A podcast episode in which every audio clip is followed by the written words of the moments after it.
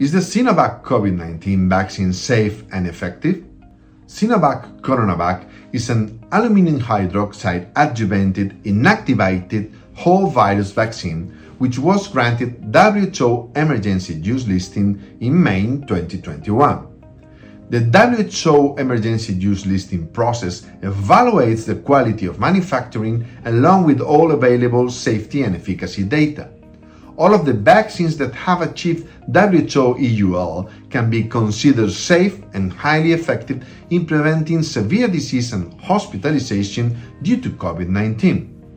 Since receiving the WHO EUL, this vaccine has been administered to millions of people around the world, and data from the field have been assessed in WHO updates of its interim guidance published in October 2021 and March 2022.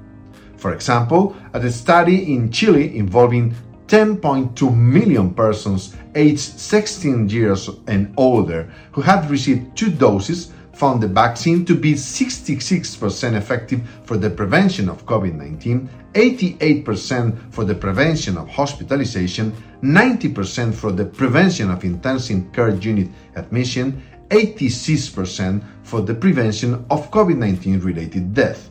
These data were generated when Gamma and Alpha COVID 19 variants were circulating. Sinovac uh, Coronavac is intended for persons aged 18 years and older. The recommended primary series is two doses given intramuscularly into the deltoid muscle. A booster dose is recommended for the highest and high priority use groups. This is older adults, health workers, persons with comorbidities, administered four to six months after the completion of the primary series.